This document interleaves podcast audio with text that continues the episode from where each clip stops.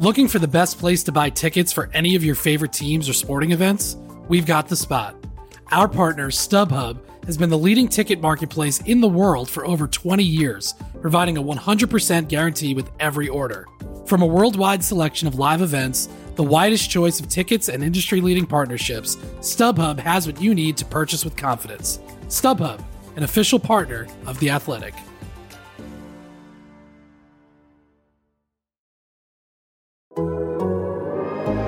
The Athletic.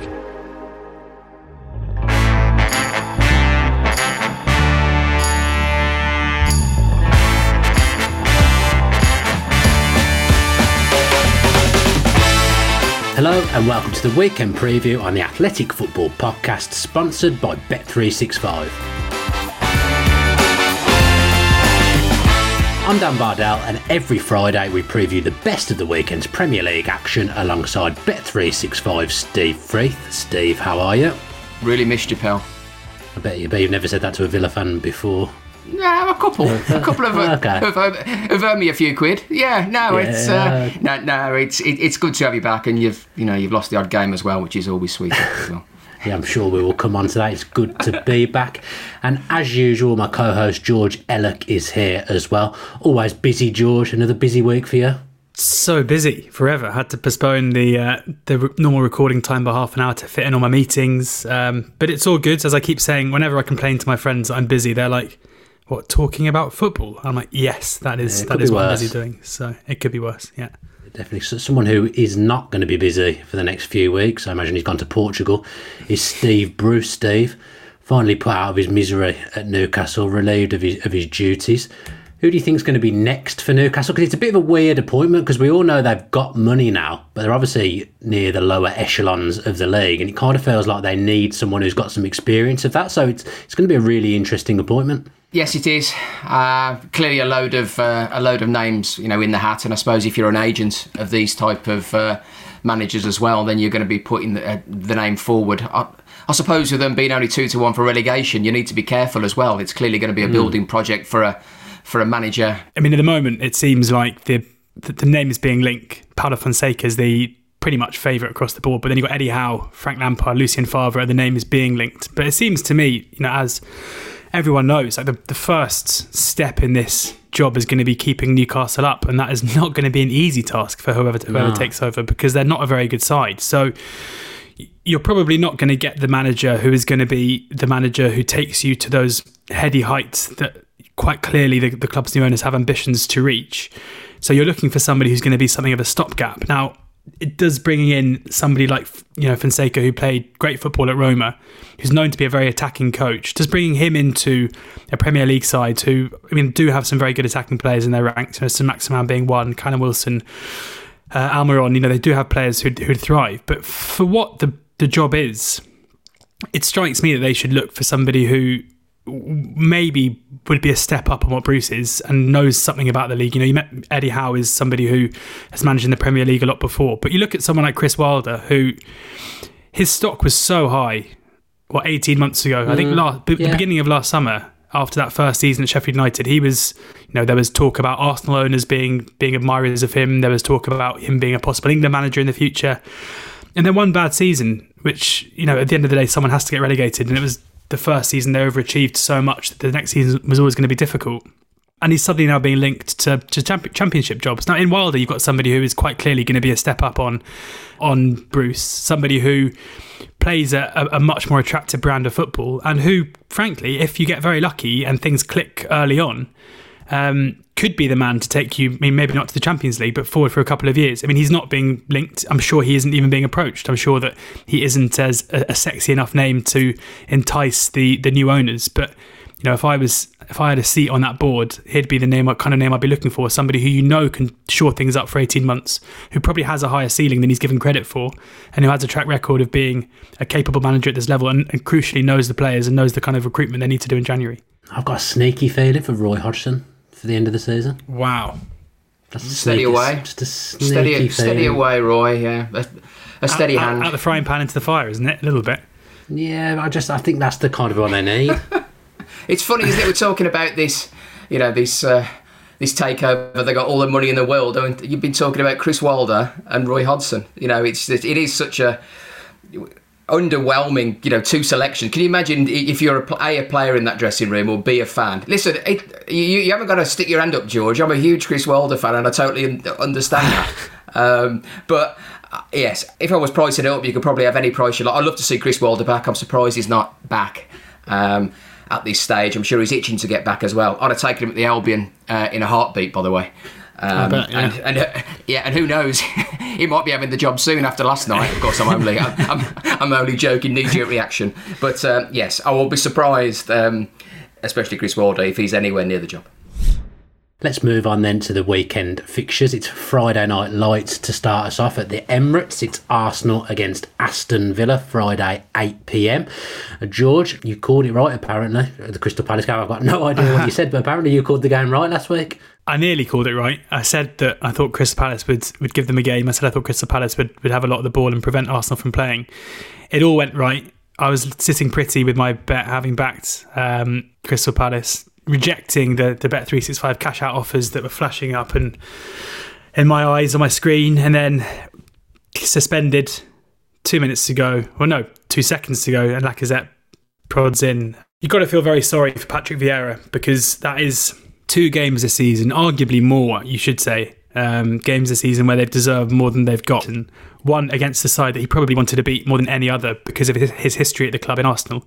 And you saw his reaction at full time. Yeah, you saw how much it would have meant to him to, to get the win at the Emirates. Um, and as I said, I think that would have set up a, a narrative. And I think I think Crystal Palace's performance will set up a narrative from now on where anytime Arteta's under pressure, you've got to feel like Patrick Vieira's shadow is looming pretty large over him because the way that he's getting his Palace side to play is exactly the way that Arsenal would like to see their teams play. And, and Palace were incredibly unlucky not to win the game. Um, Arsenal fans would, would say that. Um, you know, the McArthur should have been sent off for what was just an extraordinary um, kick out at Bukayo Saka that meant he ended up coming off at half time. Um, a, a, disguised hoof that was actually just him deciding to kick the, the calf of a standing player. Um, not something we'd particularly like to see, and you've got to ask why the VAR didn't pick up on it because it would have been a different game. But um, yeah, I, I, all I took out of it basically, again, I think Arsenal's theme so far this season is maybe having disappointing results, but I think their their fixture list, when you consider their supposedly easy fixtures, have been against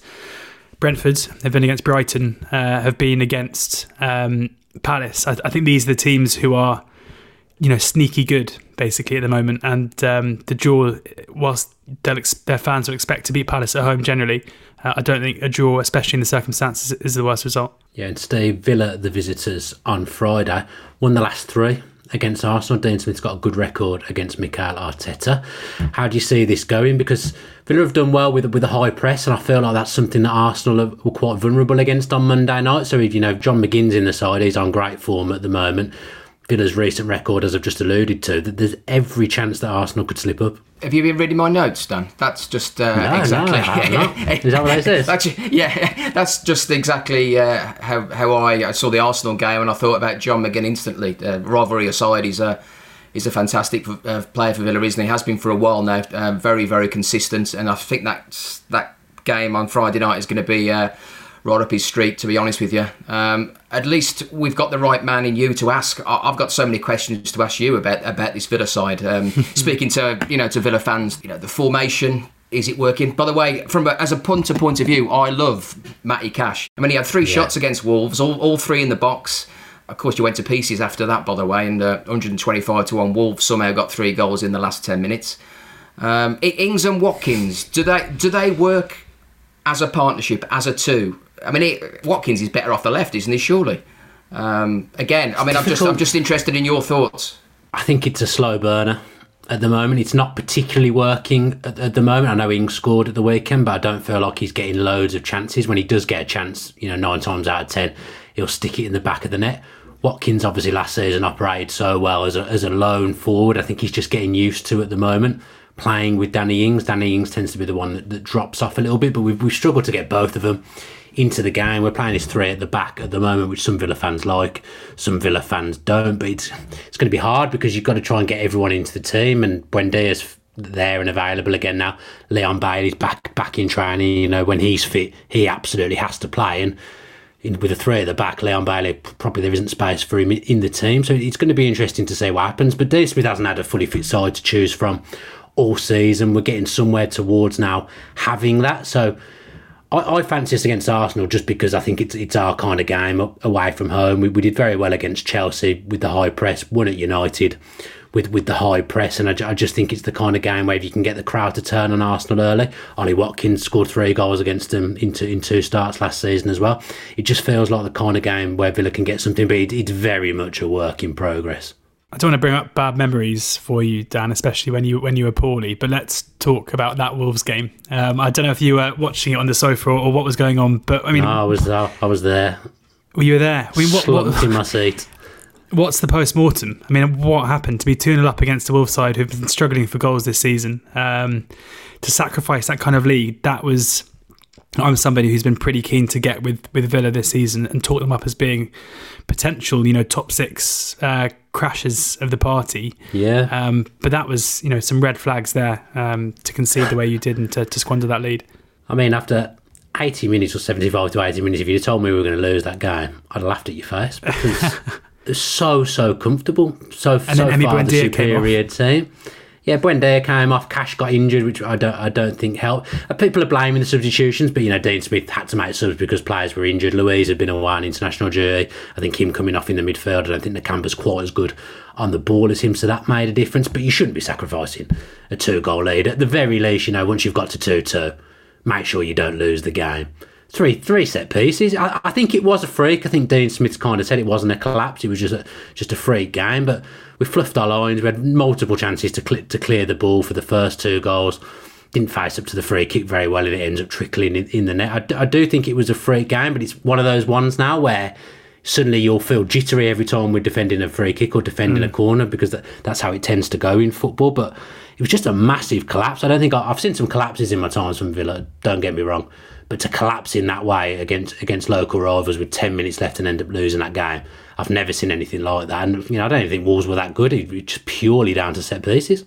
Mm. I'm sure Steve was laughing, laughing away, chuckling uh, away. Well, I, well, I didn't know who to, who to, who to. I'd have taken the yeah, draw. I think. One for you. Yeah, yeah I'd, I'd have taken the draw. perfect. Listen, that, that, as I said before, there were 125 to one shot to Wolves, so it was a it was a bit of a comeback, and we'd paid out on Villa as well anyway with one of our offers. So um, it was, yeah, I mean, it was a surprise. Your fixtures, Dan, coming up now, you know, the West Ham, Southampton, uh, you know, I suppose you'll be looking to get more more points on the board. It's a great time to go to the Emirates as well, as we've kind of uh, yeah. touched on as well. i am expecting Villa to uh, to get a good result here, of course, and of course it's it's uh, it's a massive game for your goalkeeper.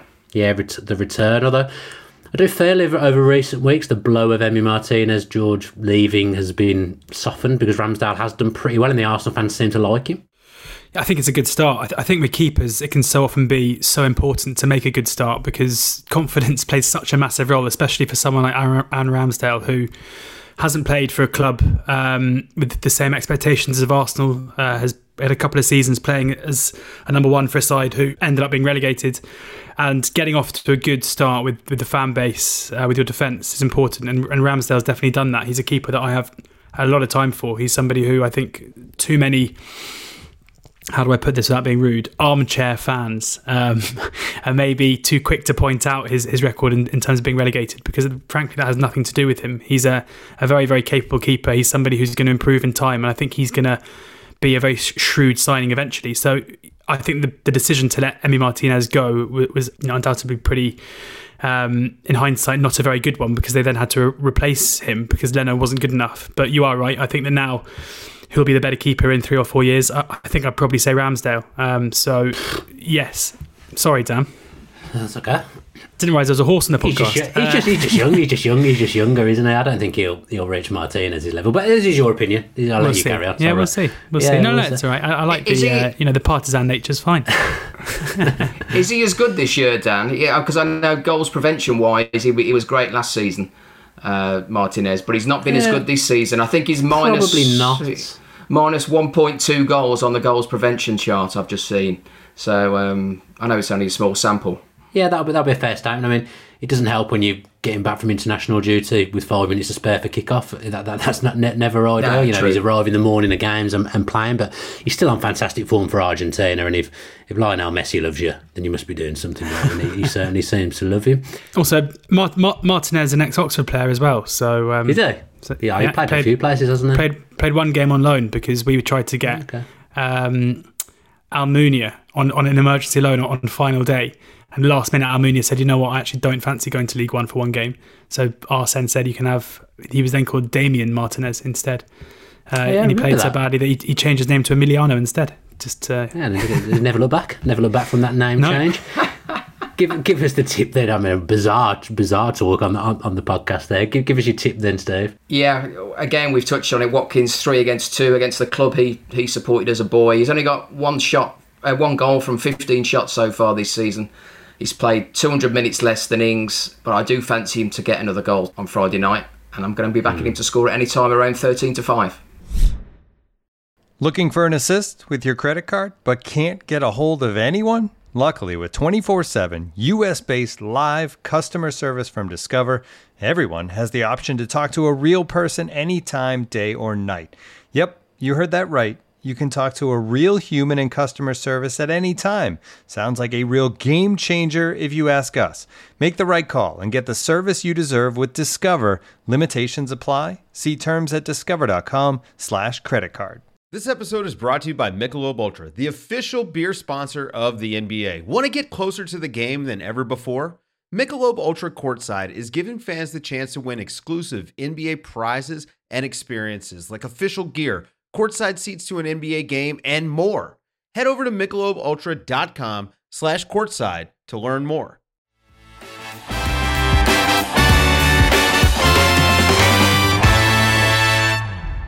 Let's move on now to Chelsea v Norwich, which is the Saturday lunchtime kickoff. And Steve, Norwich, it's a, it's a funny one really because it is a different side to the side that was there last time, but all, everything that's happening feels very similar.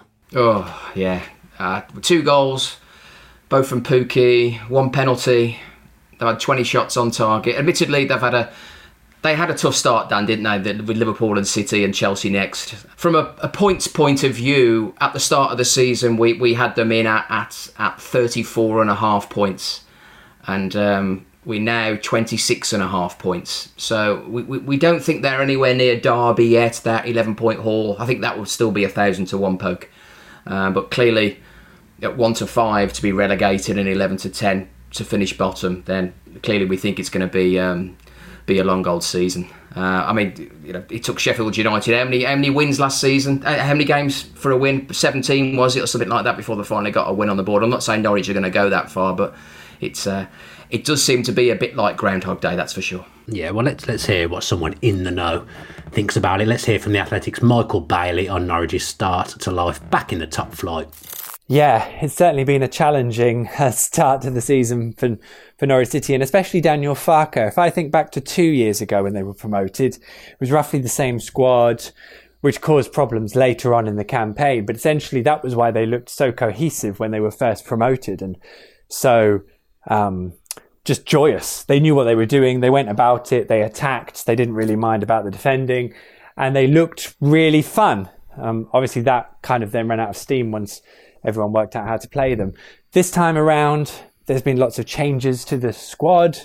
That's taken a lot of time to bed. Some of them came in late, and actually, with the way that Norwich had a COVID outbreak during pre-season, they're still having to work out how to um, how to play and actually play in a way that can get them some points at this level. And it's quite clearly a work in progress. And whether they'll get the time to really establish doing that um, is difficult to say at the moment. And that's why people are genuinely taking some degree of positives from two goalless draws as a step forward. But they are getting there. They are improving and they are looking a bit more cohesive. I think at some point we will get to a tipping point where they either start putting in some really impressive performances or they're going to regress and they aren't going to manage it. Chelsea would be an interesting time to see if they can provide it. But certainly with Mathias Normann and, and Nozanka back, you can see that there are players there who are better than they've had and are giving them an opportunity maybe to improve. The difficulty is they've also lost one of their best attacking players in Emi Buendia. and they don't really look like scoring at the moment. George, a little bit of progress in the last few weeks from Norwich in the fact that they've kept two clean sheets, albeit they didn't score in either of those games, which I'm sure is really, really frustrating for the Norwich fans. But it's about finding a balance now for them, isn't it? But it's just so, so difficult. The way they operate, you know, I respect the way they operate. They don't spend beyond their means, but it is going to be very difficult to be successful. it is going to be. And I think the one gamble that they maybe took that isn't paying off uh, ahead of this season was that Teemu Pukki was a good enough mm, striker yeah. without Emi Buendia. Um, I think for the second half of last season, we saw that that probably was in doubt. You know, he started the season well, but last season there in the, in the Premier League, Norwich were a much better attacking force than they looked this time around. You know, they were poor defensively, of course, but especially in the first half of the season, they were still registering as an attacking force. Now, you know, they've done well to keep two clean sheets in a row. They were better against Brighton, we have to say as well, but um, I, I don't think Teemu Pukki is individually good enough to be leading the leading the line for a uh, a side like Norwich who are struggling to create. Basically, you know, we, we, we do now see generally championship strikers make the step up and are, and are good enough. You know, Ollie Watkins, Ivan Toney certainly showing at the moment, but there are occasions certain players. Dwight Gayle is, is a classic example. Glenn Murray as well, where a certain type of striker who maybe rely so much on their movement and their finishing, but they don't have the physical attributes to match. You know, they don't have the pace to run in behind. They don't have the strength to, to bounce off defenders. Um, struggle making the step up, and I kind of think that Pukki might fit into that. And they've brought in players to either play alongside him or, or to challenge him. But at the moment, Sargent, for all of the um, good things I read about him before his arrival from people who, who would know, doesn't look like he's taken to the Premier League too quickly. That's not to say that he won't. Um, Rashica's in the same boat as well. So it's really difficult to see a reason why they would um, improve. I think they, they they didn't replace Buendia. Basically, they don't have that creative heartbeat, and I think that. In my opinion, the, the decision to let um, Mario Vrancic go at the same time as in the same summer as, as Teemu Pukki on a free, you know, Vrancic isn't necessarily a, a a player who is Premier League quality in himself, but he's somebody who is very very creative in the final third who could I think have, have stepped up to the, to the to the plate in terms of just pure style in Buendia's absence. But they let him go on a free to Stoke. He's had a brilliant start there. And, and there's a, a player in that mould that they're really lacking. So I don't think that um, it, it's hard to be particularly positive at the moment. Uh, but definitely the, the performances and the results in the last couple of weeks have started trending in the right way. The fact we're saying that on the back of two nil nil draws just shows how low it, it, it started. Um, and then in typical Norwich fashion, you know, after picking up a couple of points to give themselves a platform to try and get their first win, um, they're now away from home against the Champions League holders, which doesn't make their task too too easy. No, let's have your tip then for this game, George. Well, I mean, I'm not overly keen on Chelsea at the moment. You know, they're watching them play, looking at the the underlying numbers, the XG stuff. Um, I think they're they're just running a little bit hot. Basically, you look at their recent wins; they were, I mean, they were frankly second best against Brentford on, on Saturday afternoon. Um, they wasn't there wasn't a great deal between them and Southampton the week before. Um, they the three 0 win over Aston Villa flattered them massively on, on, on the day as well. They seem to me to be a side who are picking up um, points when not playing particularly well. Now it's it's the old cliche that that is the sign of a good team. I, I, I don't buy into that at all. I think that you, you either have to improve your your quality and your performance levels, or you're going to start conceding um, goals. You're going to start dropping points. I, I, don't necessarily think this is the game where that's going to happen. We saw in midweek um, against Malmo, they brushed them aside four 0 against weaker opposition. Although Romelu Lukaku's poor form and now injury, uh, so he'll I'm sure he won't play on Saturday. Um, does blunt them a little bit. So I, I think I think Chelsea will win, but I think I'm, I'm happy to, and, I, and I'm pretty sure that Norwich aren't going to trouble them too much at the other end. Um, so I'm going to go for a correct score, just a dart at 2 0, which is 5 to 1. Basically, the thinking being that Chelsea will likely win. Norwich probably won't score, but I don't necessarily think Chelsea are playing well enough to make it a convincing 4 or 5 0 uh, scoreline that we'd probably see if this was Liverpool or City. I'll, I'll, go along with that. I can see 2 0 to Chelsea being the result at the weekend. Next up is the tea time game Brighton against Manchester City. And Steve, Phil Foden in insatiable form in the weekend. Is there anything that Phil Foden cannot do? and is there a position he can't play in? Yeah, the boy's all right, isn't he? The boy mm. is all right. He can, yeah, he can do absolutely everything by the look of it. I mean, forget the PFA Young Player of the Year, which he is favourite to win. By the way, what about him winning both? Only only three Hmm. players have ever done that um, in the in the history of the PFA awards, and one of them was a former Villa player. Well, that's a good quiz uh, question because I don't know the answer. I don't know the answer Yeah. to it. Well, it was a long time ago. It was Andy Gray. Andy oh, Gray it's won literally it. about He to have did, stab at Andy Gray. he did both. Uh, Ronaldo Isn't and, the- and Gareth. Go on. Is, it- isn't the PFA Player of the Year award this year called the, the Mo Salah Award? Isn't that isn't that already? it's got a chance. Isn't that already, is that already done? It got a is, yes, yeah, yeah. He does. He doesn't qualify for the young player though. Uh, yeah, yeah. And, but uh, yes, yeah, of course. And, and, yeah, Ronaldo and Bale have, have also won it. But yeah, he did actually score in both games against against Brighton last season, Dan, as well. Um, and I, I think I think we'll just going off the, the photo subject, I think we'll definitely get a love in between Pep and Potter this weekend for that always seems to happen. By the way, Foden's eleven to two to score first and seven to four. Should he should he be able to play in you know Pep's, Pep's roulette? Of course, it's uh, it's it's a joy to watch him, and it's really exciting, I suppose, to actually see as how far this this lad can go. Yeah, I should say as well, he even finds time to produce podcasts. Because our producer, I swear, they're separated at birth, him and Phil, Phil Foden. Look, they look exactly the same. It's, it, it's, it's frightening. Absolutely frightening. But George, Man City blitzed Club Bruges in, in midweek. You know, Brighton, they lost there last season, actually. I think they lost at Brighton last season, didn't they? But they're, they're looking like they're getting somewhere near to clicking into gear, Man City now. Yeah, I think this is going to be a really interesting test as to where both Manchester City are and where Brighton are because Uh, Brighton have been defensively incredibly solid this season so far. You look at the XG against from open play this season, only Manchester City have conceded fewer. So 3.7 XG against City in open play. Brighton 3.7 XG conceded in open play this season for City, 4.8 Brighton. So they're the you know first and second in that metric.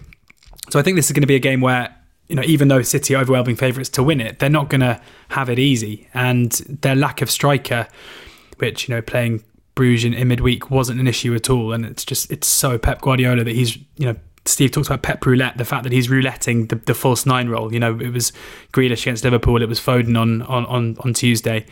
Um, and then even mid game, he's bringing other players into that position. But this is going to be a, a trickier test against a manager who I have no doubt that Pep Guardiola will, will, will respect what Graham Potter's doing um, and will respect him as a tactician. I know this is going to be tough, and for Brighton, it's an incredible opportunity for them to see how good they are. You know, playing against the the even money or odds on favourites to win the Premier League title. Um, I, I don't necessarily think it's going to be. Um, a goal fest, but I can see this being for the for the purists, for those who like to see a proper tactical battle between two guys who know exactly how their teams like to play, um, who are able to play possession based football whilst being very solid defensively, just by preventing the opposition from really getting on the ball in dangerous areas.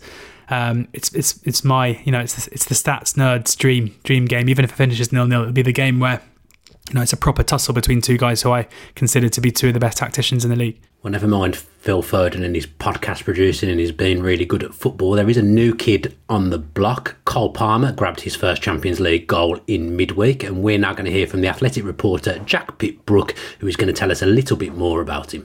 He's the latest big thing to come out of the City Academy, and he looks already talented and strong enough to play for the first team. It's an interesting moment for City. Obviously, they've come into the season without a recognised centre forward. Uh, Ferran Torres has just got a foot injury on international duty, which will keep him out for two or three months. There's questions about Raheem Sterling's form at the moment, and that means there could be an opening for a player like Palmer for City coming up. So if he can play well at Brighton this Saturday, if involved, we could even see him having a bit of a run in the side, which would be very exciting, I think, for fans across the country. Another one off the conveyor belt for Manchester City's academy there. Steve, you're going to give us a prediction for Brighton against City. Yeah, six of uh, the last seven Brighton games have been under two and a half goals, Dan. I can see these following a, a similar pattern. We talked about Manchester City. They only faced 12 shots on target all season and six clean sheets, conceding just three goals. I think two of them uh, scared Spurs and Liverpool. I, I, I do see a tight tactical battle. I'm going to go for under two and a half goals in it. Looking for an assist with your credit card but can't get a hold of anyone? Luckily, with 24 7 US based live customer service from Discover, everyone has the option to talk to a real person anytime, day or night. Yep, you heard it right. You can talk to a real human in customer service anytime. Sounds like a real game changer, if you ask me. Make the right call and get the service you deserve with Discover. Limitations apply. See terms at discover.com slash credit card. This episode is supported by Season 3 of FX's Welcome to Wrexham. Celebrity owners Rob McElhenney and Ryan Reynolds' small town Welsh football club has finally been promoted into League Two after 15 seasons in the National League. Dedicated staff and supporters celebrate the city's return to glory while bracing for the newfound challenges that come with being in a higher division. Will Wrexham AFC stand up to the challenges and rise again into League One? FX is welcome to Wrexham. Catch all new episodes Thursdays on FX. Stream on Hulu. Right then, before we continue with the podcast, please remember that if you are going to have a bet this weekend, make sure that you do so responsibly. George, you've got some helpful tips on how to make sure that we do just that. Yeah, it's important to us that the listeners of this podcast are in control of their gambling. This is a podcast for those who are 18 years of age and older. Please ensure that you are only staking what you can afford to lose and do visit begambleaware.org for any information to ensure that you're gambling responsibly. Let's move on to West Ham against Spurs, which is Sunday at 2 o'clock. And George, you're going to talk to us about Højbjerg and his new role under Nuno this season. He's a player that I love anyway, um, in terms of what he can offer aside. There aren't many players who have both his technical passing ability, his engine, and his physical ability to get across the pitch and, and, and you know, the tackling side of things as well to break up play. Uh, I think he's been not misused necessarily because he's been such a good player for, for Spurs since he's been there. Um, but now playing alongside Oliver Skipp, we're starting to see much more of the attacking intent. Um, and he is he's you know he's a brilliant passer. He's not somebody who is just mm. capable of of shifting it sideways and and being that kind of link between defense and attack. He is somebody who can you know as we saw for Denmark in the in the Euros as well. He's somebody who is very good at breaking the lines with his passing ability. I don't think he's ever been given the freedom to do that. Now, unsurprisingly, under um, Jose Mourinho, he was not given any creative freedom really, but we saw him get an assist last week. I think the arrival of, of Skipp gives a really nice balance to that midfield as well, where it enables them to control possession when they want to, and Højbjerg to be the more attacking of the two and the more creative of the two too. So, you know, he's a. It's not often that players at his uh, at his age and someone with his experience we know a lot about develop, but I think that the you know Skipp's emergence in the first team is meaning we're seeing a different side to him, and I think he will emerge as being. You know, we talk about Harry Kane and and Son obviously being the two key players for Spurs, but I consider him to be pretty close third in terms of being that midfield general anyway. Um, and with the extra side of, of, a bit more creative freedom too, uh, we're starting to see the best of him. Usually, Steve, on this podcast, I'm upsetting Arsenal fans. This week, I'm going to ups- upset Spurs fans instead. I don't know what it is about me and North London, but West Ham are the favourites for this one, and you know, I would say they're the they're the better side of the two. West Ham. Yeah, I mean it's interesting. I mean they are Favs on the on, on the ratings, Dan. A little bit shorter than I than I initially uh, expected. I know they're at home, and it, that has a, a, part to play in it. I think there's Europa League, of course, Thursday night as well, with them being at home. Spurs haven't got miles to go to, and they're and they'll be resting as well. I tell you, there's a huge discrepancy on the last two seasons, so it just goes to show how far West Ham have progressed under David Moyes. They were 19 to 10 last season with Spurs as the favourites, and the season before that they were seven or five with Spurs being odds on. So West Ham are obviously picking up under David Moyes, which is great, and they're I'd say they're great at set pieces under Moyes as well, haven't they? I've never known a team mm. score so many. I think it's 29 they've scored for 29 set pieces since David Moyes has been there. So, and they had one last weekend at Everton as well. So they're clearly working on that as well. I think the two defeats that West Ham have had this season have been real late killer blows for them, haven't they? Um, both goals in, in in injury time, which will be really disappointing for West Ham. But they're they're ticking on nicely. They're at home, Dan, and I think they deserve to be favourites in this one. Yeah, I, I fancy them. Declan Rice, George, is just on unbelievable form at the moment. Excellent against Everton at Goodison on, on Sunday. Turned into the complete defensive midfielder, really yeah, you can kind of probably just replay what I said about Højbjerg a second ago because he is yeah, somebody else who he's, he's, so good on the ball. You know, he doesn't get enough credit for his passing ability. He's somebody who I love the way that he can uh, basically in one movement collect the ball on his right foot and open his body quickly to, to, to spread the play onto the right hand side. He's somebody who is you know his enthusiasm um, is clear in the way that he works off the ball, his running, his tackling. It's it's probably the the game between two of the best midfielders of their type um, you know, the, probably the kind of midfielder that the Manchester United um, fans are after in terms of being able to break up play, but able to be the the first uh, player in in terms of, of starting attacks and using their passing ability to get their team on the front foot. So, yeah, I mean, I mean I'm a huge Rice fan. Um, I, I loved. I thought being able to see him live in the summer playing for England.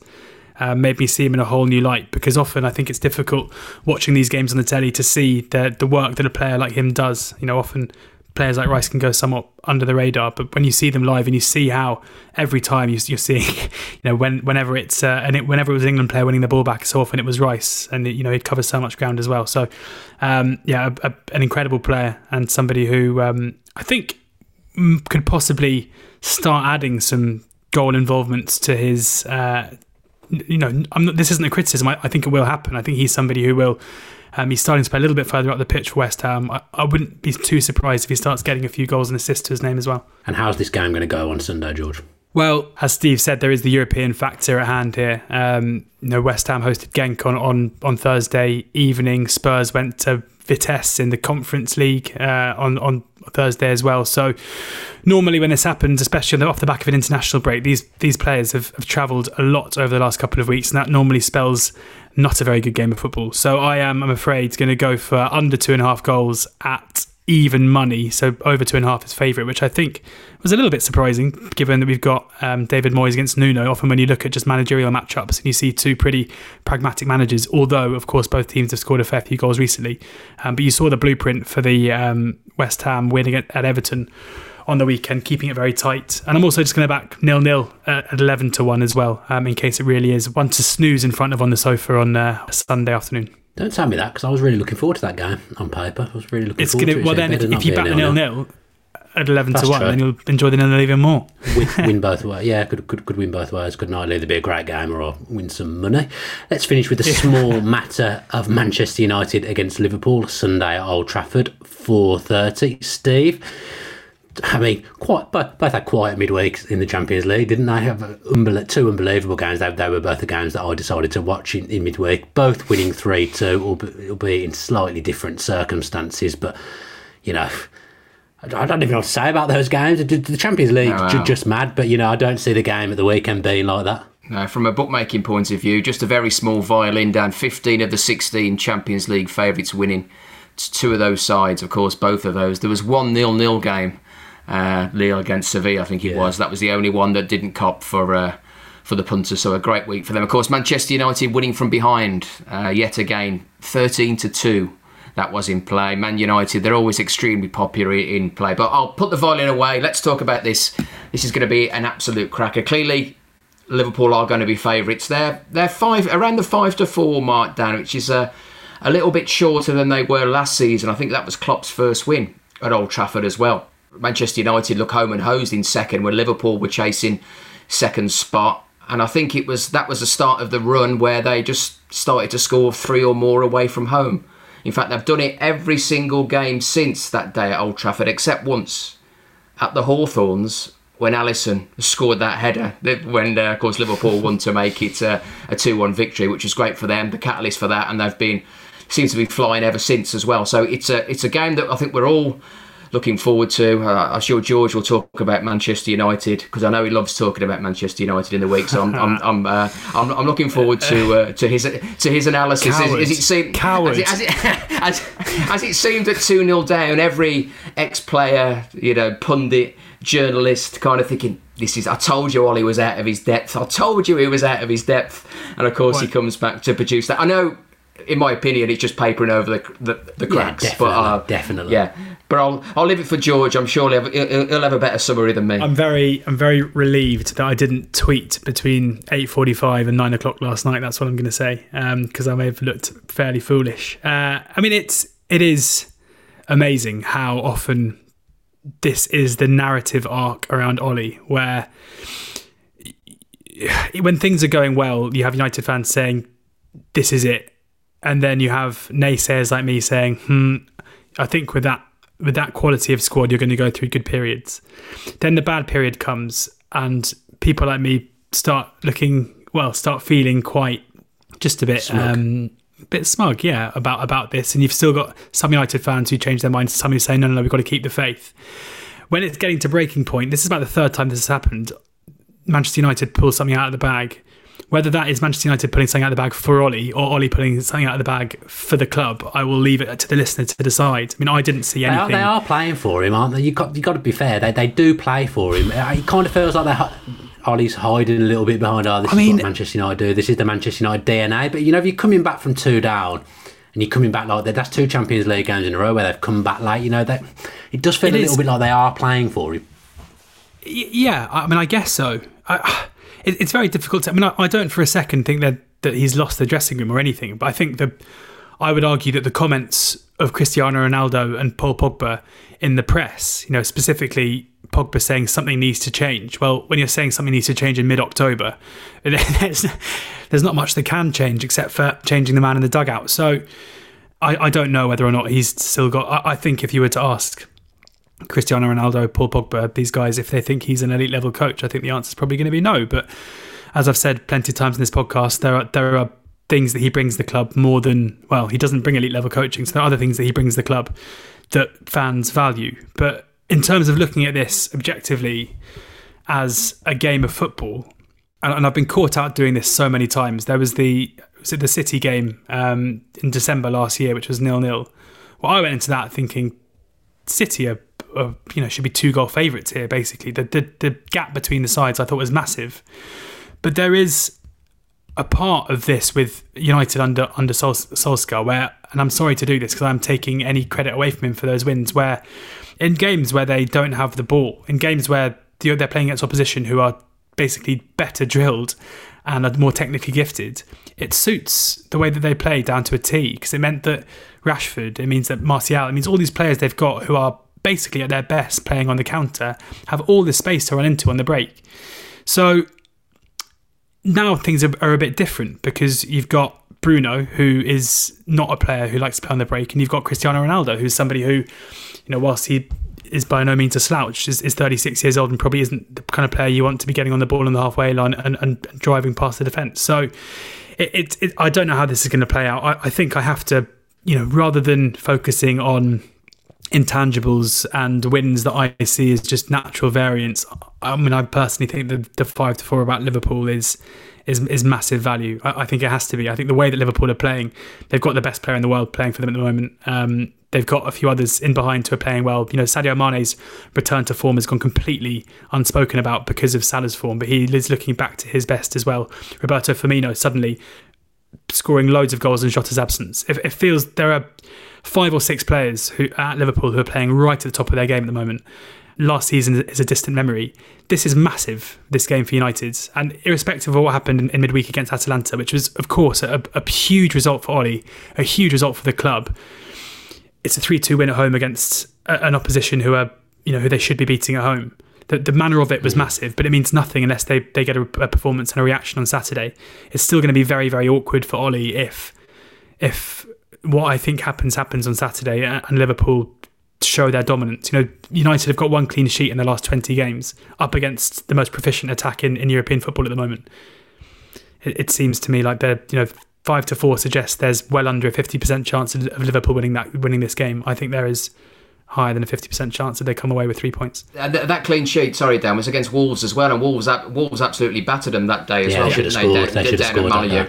And the keeper, De Gea, he's he's he's having a good season. He's second behind Mendy in the in the goals prevented chart as well. Mm. So it's not as if you know Yeah. it's it's it's. I think United are quite fortunate. Everything points to a Liverpool win. I know we've got a market Dan on the on the next three Manchester United games. How many points will the Red Devils get? They've got Liverpool at home, Spurs away, and Manchester City at home. I know George will say zero, but uh, Dan, I'll get to. Any thoughts, guys, on the and the total points? Liverpool at home, Spurs away, Manchester City at home. One. Four. Yeah. Looking at this, it's not that competitive. One to four points is actually four to seven. So you've called it right with uh, yeah. I think that I think they'll get a point on Sunday. These guys, these are the games, Steve, that are always hyped up by Sky. Do you remember Red Monday? I can't remember how many years ago it was. I used to play football on a Monday night, so I avoided the score rule, and I was really excited for it. Monday night football, it had been hyped up for ages. I sat down at ten o'clock to watch it, not knowing what the score was, and it was the worst two hours of my life.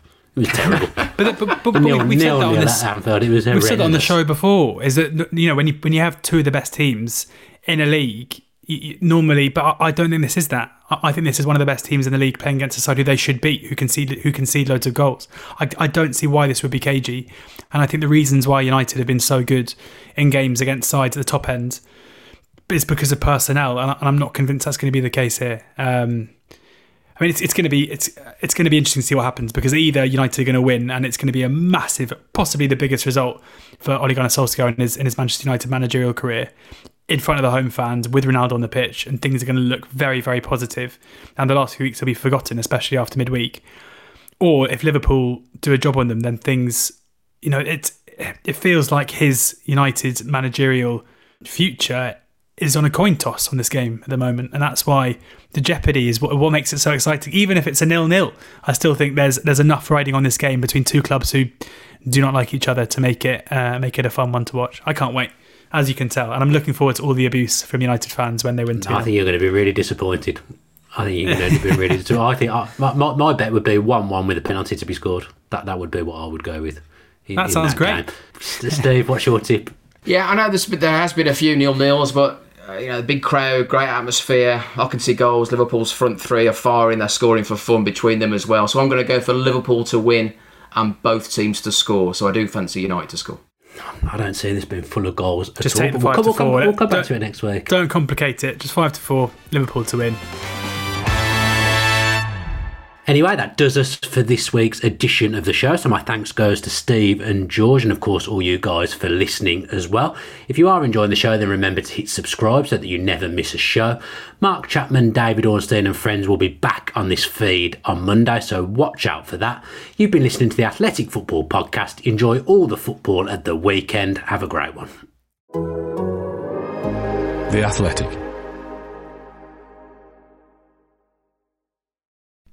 As you've probably heard by now, we've teamed up with BetMGM this season. We'll be using BetMGM lines to make all of our picks, and we'll have special offers for our listeners each week. If you haven't signed up for BetMGM yet, use bonus code The Athletic, and you'll get a one-year subscription to The Athletic, plus up to a $1,500 first bet offer on your first wager with BetMGM. Here's how it works.